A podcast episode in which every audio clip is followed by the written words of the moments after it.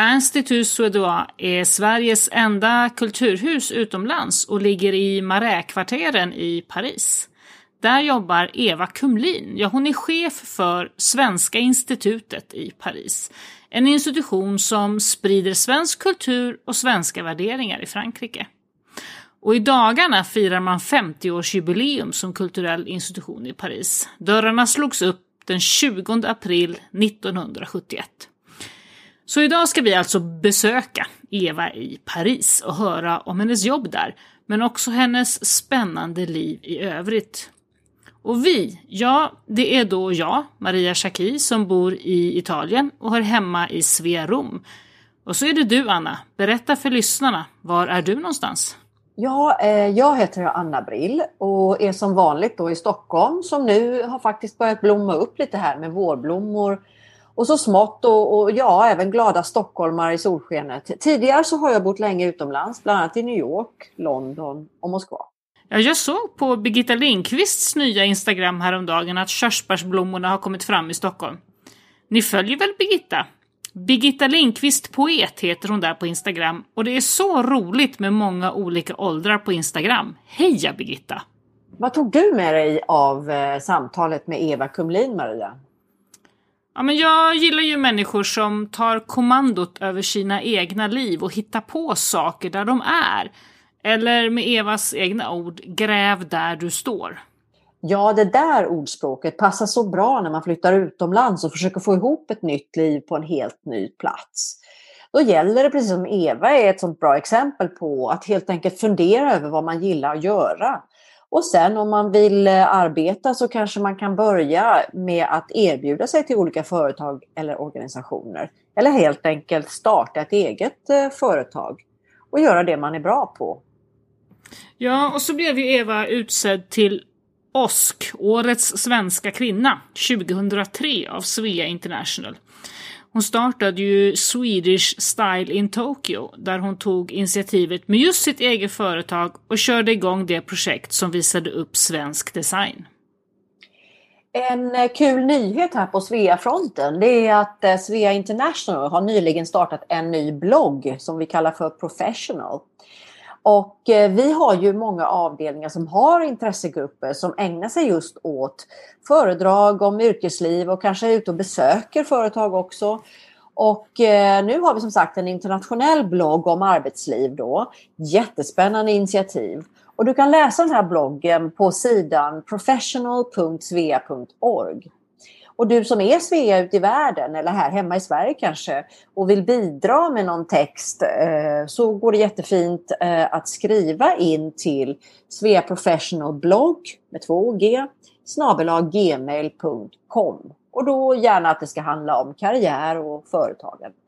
Och då öppnar vi dörren för Eva som kommer att ta med oss till sin arbetsplats i hjärtat av Paris. Bienvenue Eva, on y va!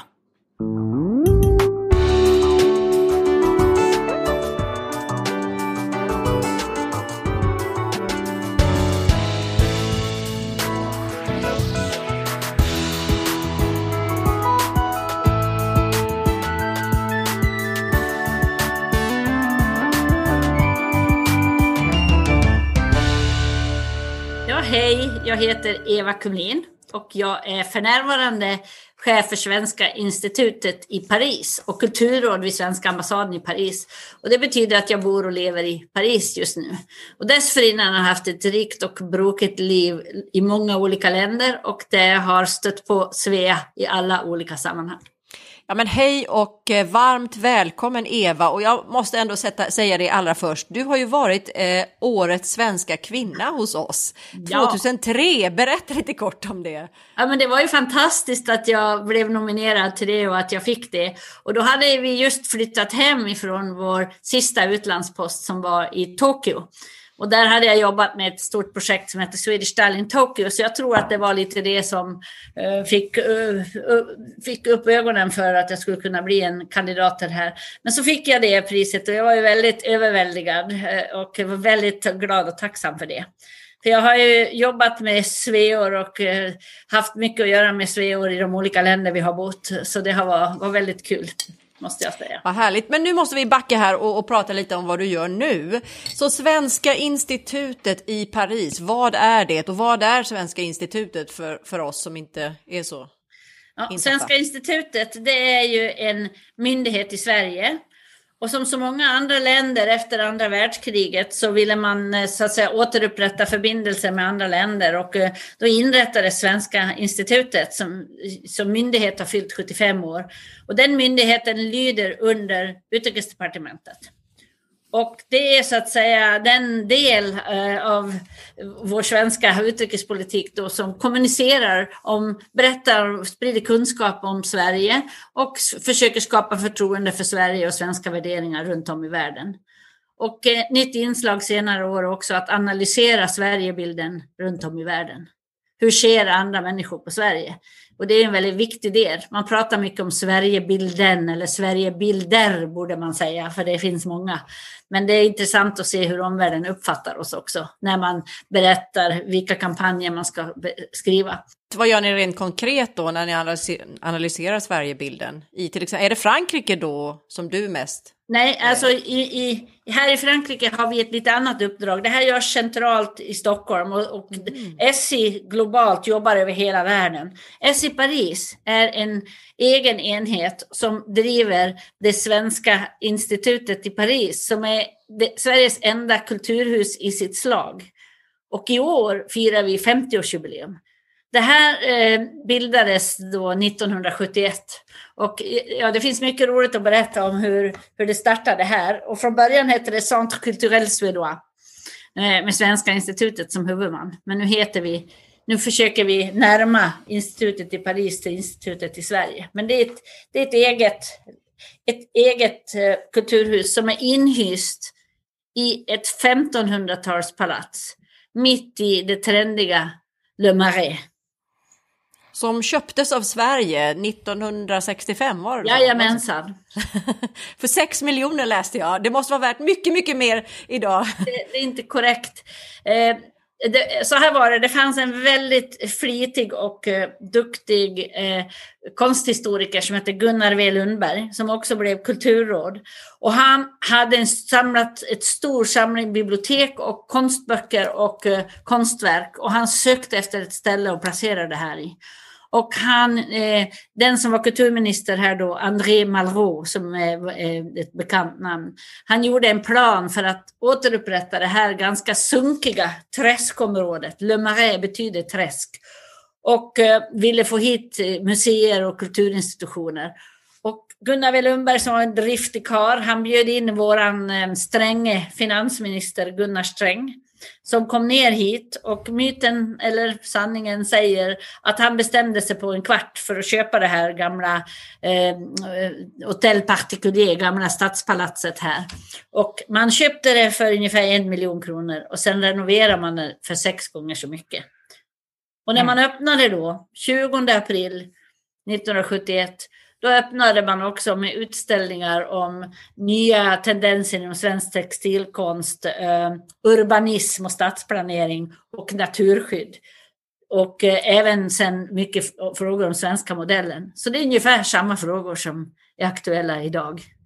Och då, så i år firar ni 50-årsjubileum. Ja. Och eh, vad gör ni speciellt? För jag läste att temat är vänskap. Ja, vi valde det och jag tycker att det är väldigt välbehövligt just nu när vi har levt i den här eh, eh, pandemitiden, när hoten mot vänskap är så många, människor och länder isolerar sig, blir protektionistiska, när vi, eh, vi står alla under samma hot just nu, men vi behöver samarbeta med varandra, vi behöver varandra, vi behöver stärka vår vänskap och vi behöver också ta med oss våra historiska rötter till att bygga nya sätt att vara tillsammans. Så därför valde vi temat vänskap, amitié.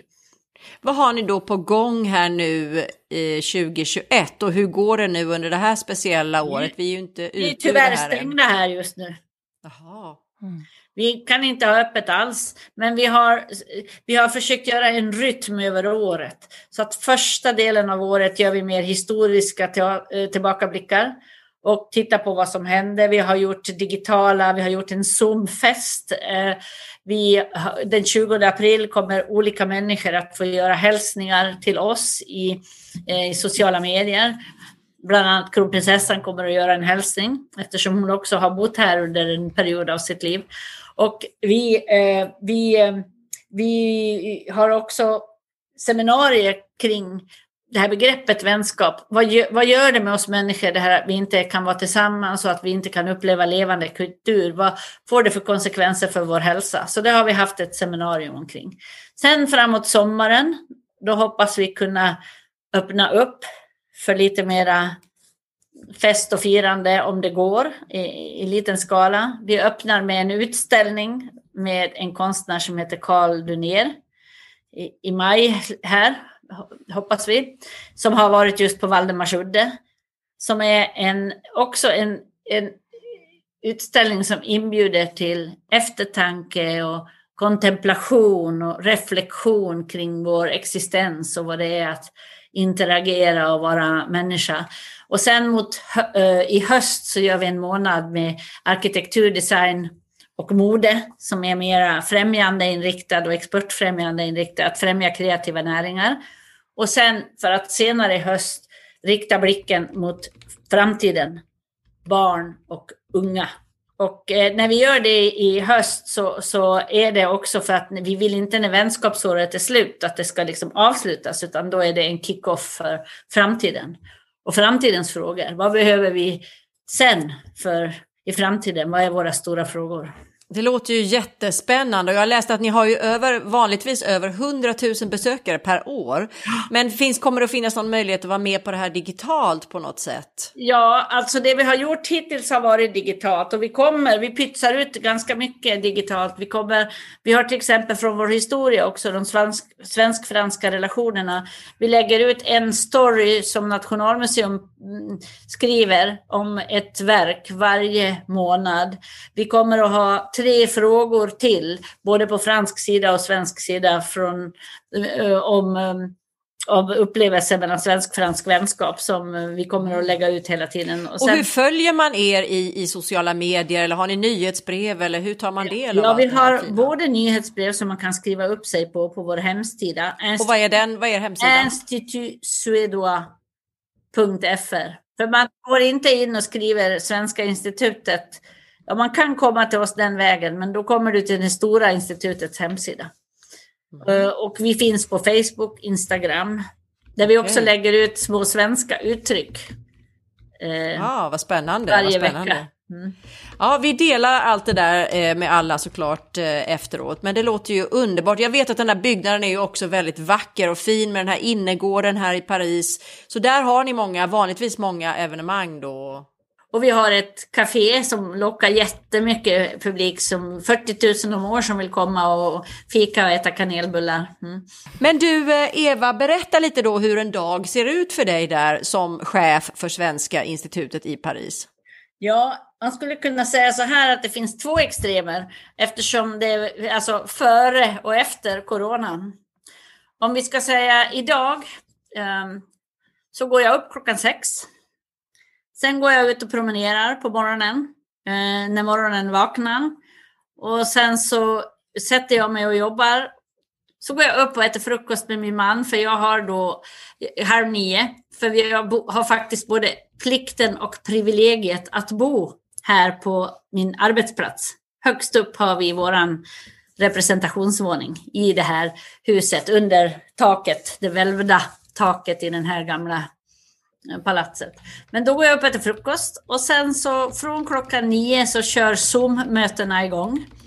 Och sen håller de på precis hela dagen kan man säga. Och eh, ibland så hinner jag inte ens äta lunch därför att Sverige och eh, Frankrike har olika lunchtider. Så om man, om man jobbar mot både Sverige och Frankrike i, och det är mycket Zoom och mycket Teams.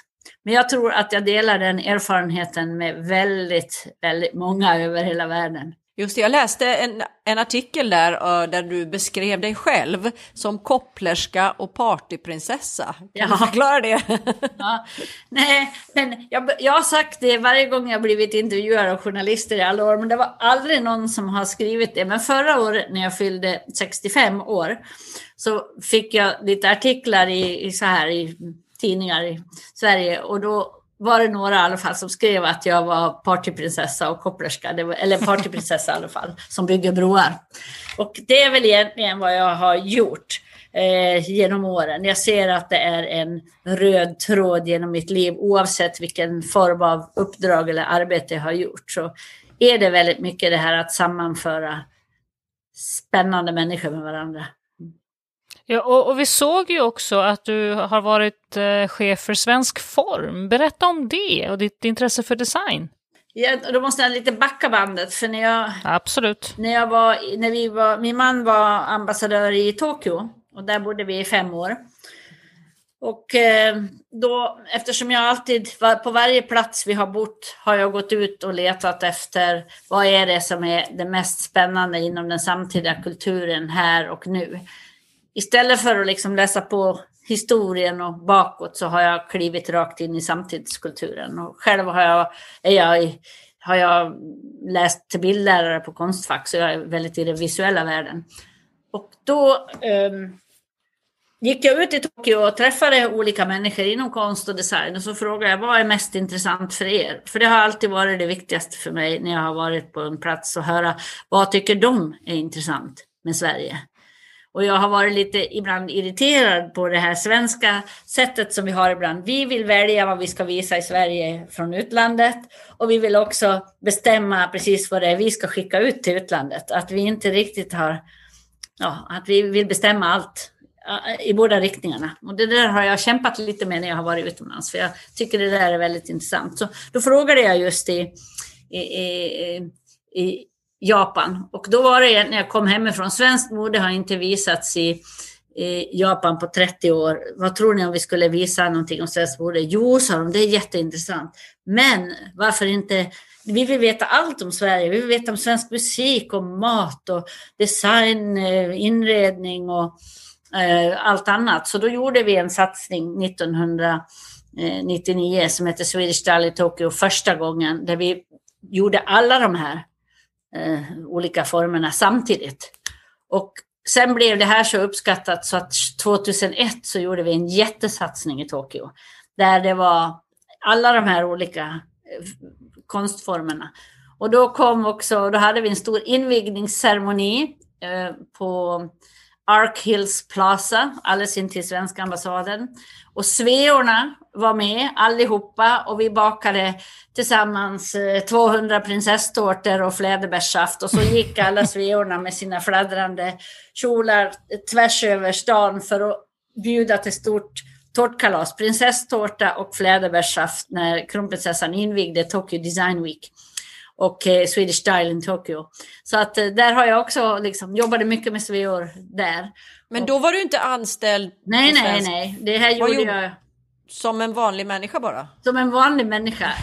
Jag har, eh, mitt liv kan man säga har gjort samma sak vare sig jag har haft betalt eller inte eller varit vanlig människa. Det är helt otroligt. Men då gjorde vi det här och, och sen var det det som verkligen, verkligen slog rot och fortsatte och har fortsätter än så här långt efteråt.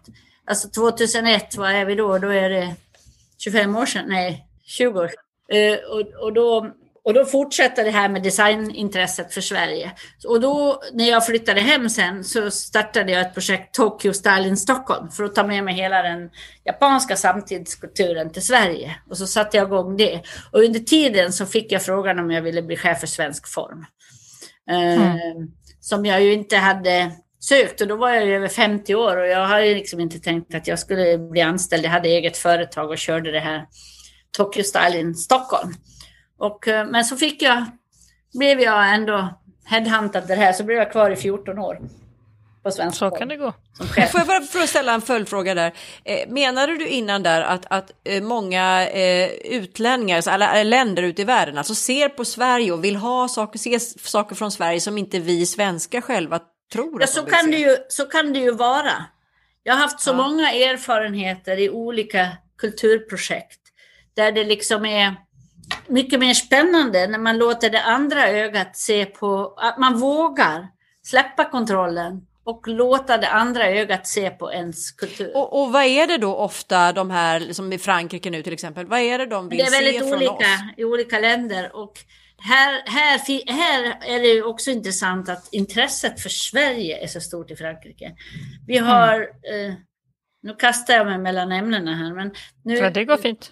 vi har här varje vecka 250 elever som vill lära sig svenska. Och när vi lägger ut våra kurser i svenska så är det fullt på nolltid som skriver in sig. Hur mycket tror du att det här har att göra med de här kopplingarna mellan Sverige och Frankrike? Jag tänker på vårt kungahus som är importerat och lite andra sådana saker. Hur, hur, hur långt tillbaka går de här kopplingarna? royalister i den yngre generationen så det är väldigt mycket olika saker. Jag har intervjuat dem på mobiltelefon så här, Mm. de som läser svenska. Förr var det mycket att man hade en flickvän eller pojkvän eller en, en eh, eh, att man var gift med en svensk eller svenska. Men idag handlar det mycket att om man tycker det är intressant med de svenska värderingarna, man vill läsa svenska liksom deckare eller man vill eh, fördjupa sig i svensk litteratur. Det är väldigt många olika bevekelsegrunder, men intresset är jättestort. Och även eh, presidenten här, Macron, det har kommit ut en bok med honom, Macron le Suédois, Macron svensken, för att han är så intresserad av svenska samhällslösningar. Och det har han varit ända sedan han gick i gymnasiet tydligen. Så att, liksom, det, och det går så bra för svenska företagen. Och, och, och det, ja, det är ett intresse för Sverige. Så de har en väldigt positiv syn på Sverige? ja. Mm, spännande. Men jag tänker, vi, vi, om vi backar bandet lite ännu längre tillbaka så skulle vi vilja prata lite grann om varifrån du kommer och din uppväxt. Jag tycker mig skönja en liten sån eh, dalakoppling, det stämmer va? Det stämmer. Det finns inte någon som inte kommenterar mitt dalmål, så jag tror inte att kopplingen är så liten heller. Men ja, absolut. Jag kommer från en liten by i Västerdalarna med tusen invånare. Eh, och eh, vi var två systrar och min mamma var lanthushållslärare, mamma Märta och pappa Sven som var skovaktare. Så vi bodde i ett, en röd stuga nästan i skogen. Men du läste då så småningom vidare till, vad sa du, bildpedagog? Jag, jag började med att jag, när jag var i gymnasiet så åkte jag på ett utbytesår till Amerika. Jag var väldigt intresserad av det här att liksom kanske ta mig utomlands. Jag fick ett stipendium av Lions Club till internationellt och sen så ville jag ut vidare så jag åkte på ett utbytesår i USA och sen när jag gick ut gymnasiet tänkte jag nu vill jag lära mig franska ordentligt för jag hade läst franska. Och så sökte jag, gick jag en sån här, jag berättar det här för jag tror att det är många äldre kanske sveor och andra som har gjort samma resa, så gick jag den här sekreterarskolan i Schweiz, eh, i Lausanne, som, mm, och, och, efter det sökte jag till UD, och så blev jag sekreterare på UD. Mm. Och, och, och sen var jag här några år, i Paris. Och faktiskt träffade jag min man här för 40 år sedan, ja, i Paris, över 40 Ja. Så jag jobbade på svenska ambassad i Paris. Så nu avslutar jag min karriär på samma plats där jag en gång började som ung tjej. Men, så det är lite kul. Men, eh, men sen så visste jag ju hela tiden att jag ville hålla på med konst och bild och så. Så när jag kom hem igen, när vi flyttade hem från, när jag flyttade hem från Paris första gången, då sökte jag till Konstfack. Men eftersom jag är, lite sådär rejält uppfostrad så sökte jag inte bara fria konsterna utan då skulle jag lära mig något som jag skulle få ett riktigt yrke utav. Så Ja, jag precis. på bildlärarlinjen. Men sen, eh, du träffade din man där i Paris då och eh, sen hängde du väl med honom då till Brasilien, kanske var det Grekland, Japan, stämmer det? Ja, så här efter när, jag gick på Konstfack och på den tiden var det inte så här som jag skulle säga till barnen idag att du måste verkligen gå färdigt din utbildning. Jag hade en termin kvar på Konstfack, bilderutbildning, och sa nej men nu åker jag till New York. Så fick jag göra en termin på distans men jag hade fortfarande, jag fortfarande, inte- jag har fortfarande inte gått färdigt, jag har en termin kvar. Så det tyckte jag, jag hade ju fått det jag ville av utbildningen så det gick ju bra tyckte jag. Men det skulle man ju inte råda en ungdom till idag. Eh, Men så flyttade vi till New York. Och där jobbade jag på Swedish Information Service och min man var på FN, alltså svenska FN-delegationen och där föddes våra två söner. Mm. Christer hade redan tre döttrar så en följde med oss åt gången och sen så fick vi två söner där. Men hur var livet där då med barn och du, hade, du jobbade samtidigt då?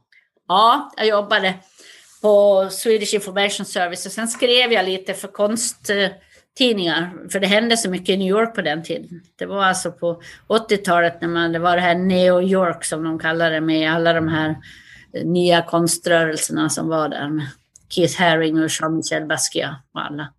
Och jag efter, på Konstfack fick jag med mig ett uppdrag att skriva om eh, konst därifrån. Och så fick jag också ett uppdrag från Form att skriva om design. Och kunde jag, föga kunde jag ana då att jag många år senare skulle bli chef för Svensk Form och Form.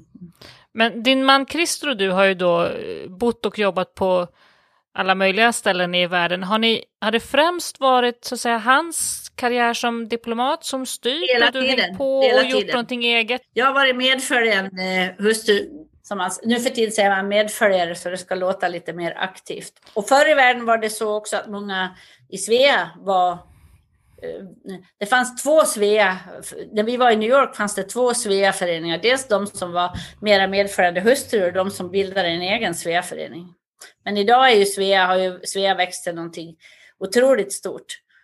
Och jag tycker det har varit så intressant för i varje plats vi har varit, Svea var aktivt i New York och sen när vi bodde på olika ställen, när vi flyttade sen till Brasilien, då var vi med där när Svea bildades i Brasilien. Och när vi flyttade till Grekland så bildades Svea där också. Och i Tokyo var ju Svea oerhört aktiva. Ja. Och hade årsmöte där också under tiden vi var där. Du, en sak som jag slogs av här när man läser om dig, det är ju det här, du har ju varit medföljare då med din man eh, och, och, och, haft barnen och det här.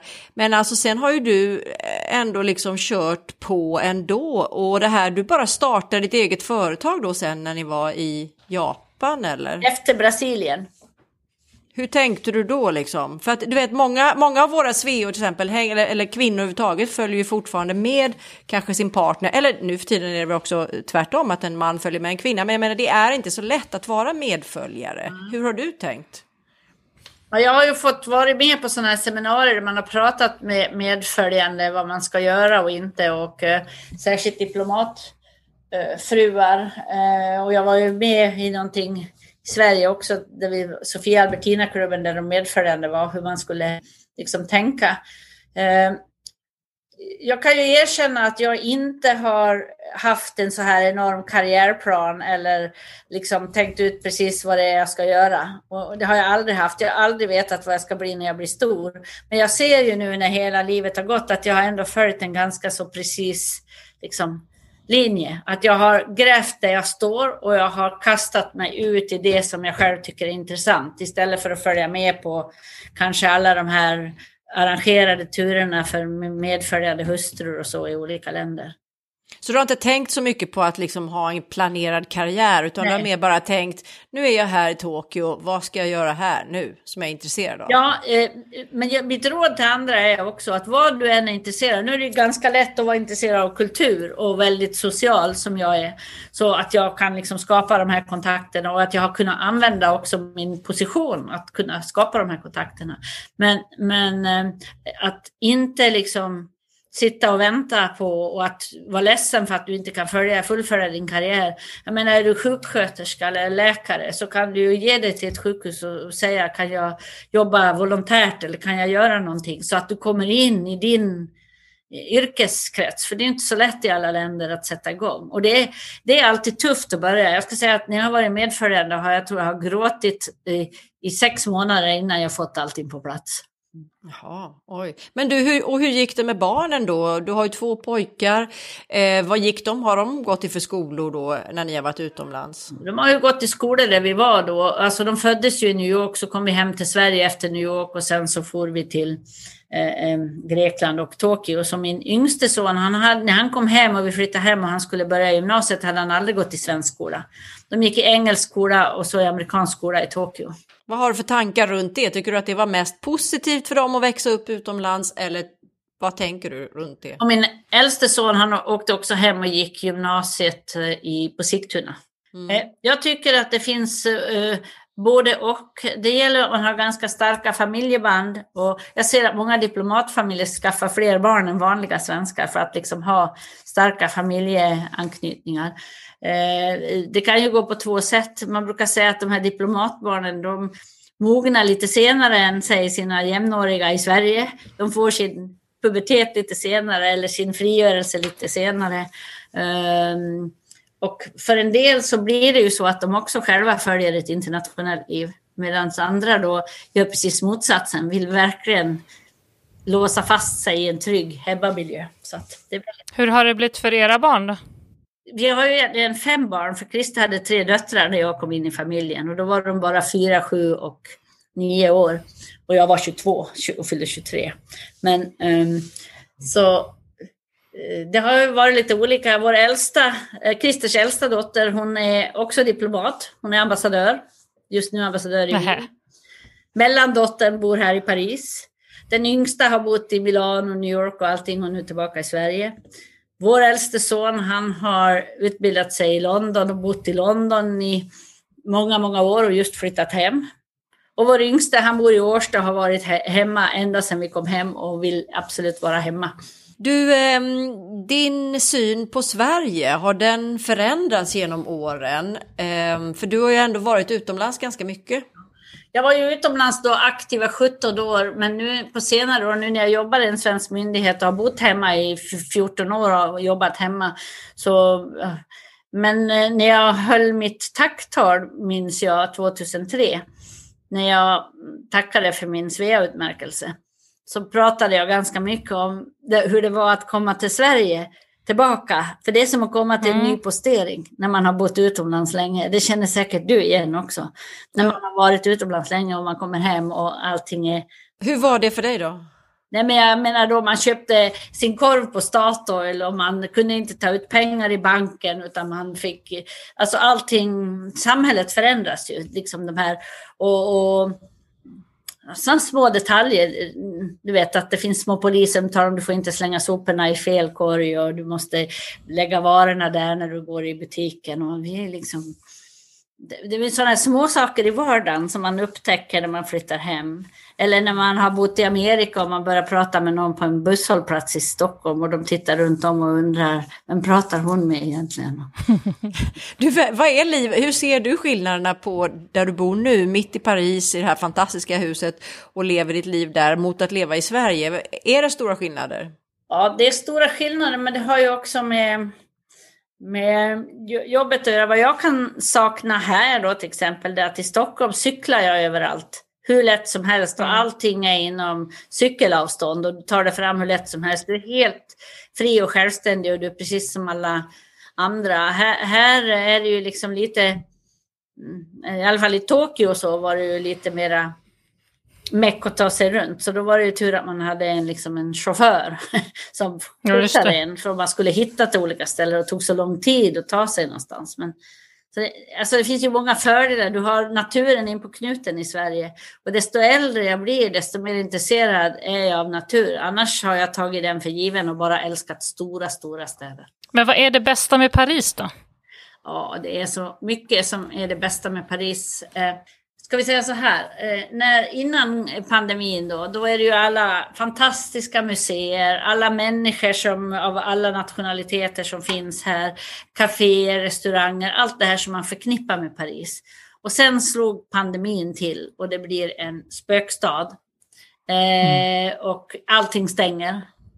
Och så plötsligt så återerövrar stan sig själv på något sätt. Du går ut då i din lilla, du fick gå ut en timme på en kilometers radie så börjar du plötsligt se husen och arkitekturen för du har bara tittat på människor tidigare och så ser du allting runt omkring dig. Och även det här gamla huset som vi bor i här i trädgården, gräsmattan fick växa fritt och kårtrasten sjunger på kvällen. Och, så du kan ju uppleva, Paris har på något sätt också fått vara, blivit helt rent och väldigt stilla på kvällarna eftersom det är utegångsförbud. Så det, det är inte bara en spökstad utan det är också något eh, lite spännande med det också. Så här, i, i, om vi tänker tillbaka till lite mer normala tider då, vad är dina bästa Paris-tips? Oh. Men det beror lite på vad man är intresserad av. Jag tycker, jag eh, tycker nu det finns här, eh, någon som här allkonstupplevelse som alla människor verkligen kan ha, eh, tycka är spännande som heter Atelier de Lumière. Som är ett, en gammal övergiven fabrik där man får uppleva olika konstnärskap i, i alla dimensioner i ett sorts bildspel och med musik och allting som är, så här immersive art som man kallar det, allomfattande konst där du kan gå in och uppleva. Var ligger det? Det ligger nära Place de la République. Det har inte funnits så många år, men det, det kan alla se, vare sig man har förkunskaper i konst eller inte. Sen är det mm. ju alltid spännande utställningar att gå och titta på här. Sen tycker jag det är underbart varje morgon när jag promenerar längs Seine. Mm. Alltså, man kan ju verkligen promenera i Paris. Och om man tänker på de här asiatiska städerna där vi har varit som hela tiden är i förändring. Det är spännande. Så är ju Paris monument något som hela tiden är kvar. Det är inte en sån föränderlig stad. De har sina stora monument och sina stora stråk och sina boulevarder. Men du har, har fransmännen en annan syn på kultur än vi svenskar? Ja, alltså eh, kulturen är ju del av den nationella politiken. Här är ju presidenten själv som vill så att säga styra kulturen och det är ju jättestort och det är stort regionalt och då, eh, kulturarvet och kulturen som en liksom jätteviktig del i hela politiken jämfört med mm, har inte alls samma position i Sverige. Däremot har de ju haft ganska så eh, svaga kulturministrar ibland på senare år. Men eh, nu, nu har de en, ett härligt rivjärn som är en äldre dam som är kulturminister här. Mm. Mm. Är vi inte så kulturella i Sverige med andra ord? Inte på samma sätt. Tycker du att vi ska bli mer kulturella? I Sverige väljer du väljer du eh, så att säga om du är intresserad av film eller musik eller eh, du, du, väljer och så är det ett aktivt liksom, intresse som någon person har. Här måste alla ha en viss kulturell ställning. Det är en del av bildningen. Det är en del av bildningen. Jag ser, vi har ju franska barnbarn här som är 16 och 19 år och jag ser ju hur, hur, vad de får läsa för litteratur i skolan. Jag ser hur de, när vi går med dem på en utställning, hur de läser alla texter och gör jämförelser och på ett sätt som jag absolut inte ser eller upplever i Sverige. Vad skulle du vilja se för förändringar i, i svensk kultur eller hur man handskas med svensk kultur i Sverige? Nej, men jag skulle ju önska självklart att kulturen hade samma självklara status och eh, inte bara status men också var en så självklar del av våra liv. Att alla skulle, det, den strävan finns ju i Sverige, den här demokratiska strävan att alla ska ha tillgång till kultur. Och eh, den, det tror jag är oerhört viktigt. För jag tänker just nu efter en sån här svår pandemi, vad är det, och det har man ju sett i kriser i, i, i världen genom tider, att kulturen är en väldigt bra eh, överlevnadsstrategi också för att få mening med livet och få förstå Tänk eh, musik till exempel, hur det går rakt in i våra hjärtan och känslor. Alla de här eh, posteringarna ni har haft runt omkring hela jorden så har ni har ju, du, du sa precis att eh, det har startats SVE-avdelningar överallt och du har varit aktiv i SVE. Eh, och vi har en jättestor avdelning i Paris idag. Vad betyder SVE för dig och har betytt under de här åren? Mm, jag, jag, tycker att det är jätteviktigt. Jag tycker det är full av beundran hur Svea har utvecklats och vad man gör. Och så mycket spännande aktiviteter. Stipendierna som ni ger ut också, väldigt viktiga. Du har ju egentligen, om man ska vara noga, eh, passerat eh, den här officiella pensionsåldern. Hur länge tänk, vill du jobba kvar? Hur länge får du jobba kvar? Nej, nu har jag, jag har gjort tre år här och så har jag blivit ombedd att bli förlängd till juni 22, när jag fyller 67. Mm. Okej. Okay. Så jag är kvar tills jag är 67. Sen när jag flyttar hem så då tänker jag väl inte sluta jobba. Jag har ju mitt företag som jag kan aktivera igen. Men då blir det tillbaka till Sverige helt enkelt när du är färdig? Ja. Ni blir inte kvar i Paris? Nej, då blir det hem igen. Men vi kommer självklart att kunna komma hit hela tiden. Och vi har ju en dotter som bor här också som har ett härligt landställe som vi och även Paris. Det är klart jag kommer tillbaka till Paris. Paris är alltid kvar. New York är också alltid kvar. Men du, vad ska du eh, göra sen då? Ska du skriva en bok kanske? Ja, jag, jag håller på och ska skriva en bok till mina eh, två pojkar om deras första 20 år. De, det har jag som ett projekt som jag har hållit på med ganska länge. Men jag gjorde en bok till min mamma också om hennes eh, mormor, men, eh, hennes mamma som eh, emigrerade till USA. Men sen har jag också, ska jag göra det här till mina pojkar. Men syftet med den här podden det är ju också att vi, vi, vi vill ju vända oss till folk som kanske, och kvinnor inte minst, som, som kanske funderar på att flytta utomlands. Och du har ju bott länge utomlands. Har du något gott råd att dela ut? Och tycker du att man ska ta chansen och dra iväg? Eller vad, hur ser du på det nu så här i efterhand? Jag tycker att man ska ta chansen och dra iväg. Och att man också måste liksom övervinna sina osäkerheter lite grann och våga kasta sig ut i det man själv är intresserad av eller där man har sin egen profession eller sitt yrke. Så att man inte bygger upp en låtsastillvaro när man är utomlands. Jag tror att man, att man måste liksom ta det där steget. Och som jag sa, det, det är en kamp första månaderna var man kommer. För särskilt om man är medföljande måste man själv hitta hur man ska gå till banken eller posten eller få alla byråkratiska saker i ordning och sådär. Barnen i skolan och det är mycket jobb. Har du alltid varit sådär positiv? Nej, men jag sa ju det att jag grät varje dag första sex månaderna på varje plats innan saker faller på plats. Aha. Vilket ställe tror du har varit barnens favorit? Jag tror att hela familjens favorit har varit Brasilien, alla kategorier. För där borde vara toppen för alla alla åldrar och all, hela familjen på alla sätt. Mm. Där var människor väldigt positiva också. Jag tror att om du frågar eh, någon av mina söner eller min, min man eller mig skulle alla svara det utan att tveka. Mm. Mm. Sen är det ju det att Brasilien det var en engångsupplevelse. Det, det, man kommer liksom inte dit så ofta och så lätt. Men medan Paris och New York, den, den har man ju liksom tillgängligt hela tiden som internationella städer. Och hur är det nu med våren i Paris? Kan man gå ut och sätta sig på ett café nu? Eller hur, det finns inga kaféer öppna nu. Allt är stängt? Ja.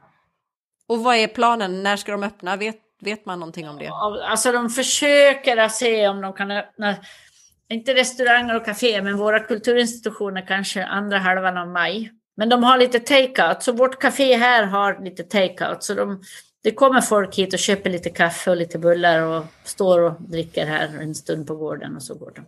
Det är ju samma sak här i Italien. Alla, alla restauranger och barer och kaféer har ju bara take-out. Ja. Hur tycker du det känns då? Jag längtar efter att få gå och sätta mig och äta en lunch med några vänner på en restaurang. Men vi längtar väl alla efter det och jag tycker man längtar lite dit till eh, Svenska institutet i Paris, det här fantastiska stället. Vi vill alla komma och hälsa på dig där ja. och få se de här fantastiska utställningarna. Vi hoppas verkligen att det, att det går vägen. Jag tror att vi tackar dig för idag för att du har varit med. Det var ju så spännande. Ja, tack så du är en enormt inspirerande person och jätte, jättehärligt. Jag tackar er för att ni bjöd in mig till att vara med här idag. Jag tycker att det är ja, mycket av det här man skulle kunna prata om. Jag har som sagt, jag har ju träffat sveor över hela världen och det är ju eh, väldigt viktigt att man hör varandra och att utbyta erfarenheter också. Och i synnerhet när man tycker det är lite tufft, att man får råd och dåd av varandra och mm. hittar sätt att utbyta erfarenheter. Då blir det genast mm. mycket lättare allting. Som sagt, gräv där du står. Tack så jättemycket tack, Eva. Tack Eva, tack.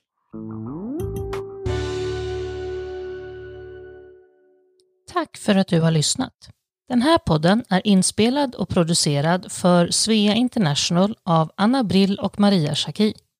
Musiken är skriven för Svea av Fredrik Åkerblom. Svea-podden finns nu på de allra flesta ställen där du hittar poddar. Eh, Apple Podcasts, Google Podcasts, Spotify, Acast och alla de här. Om du saknar något ställe, skicka ett mejl till oss på sveapodden gmail.com. Mer information om Svea hittar du på vår webbplats svea.org och i sociala medier där vi finns på Facebook, Instagram och LinkedIn och där hittar du oss som Svea International.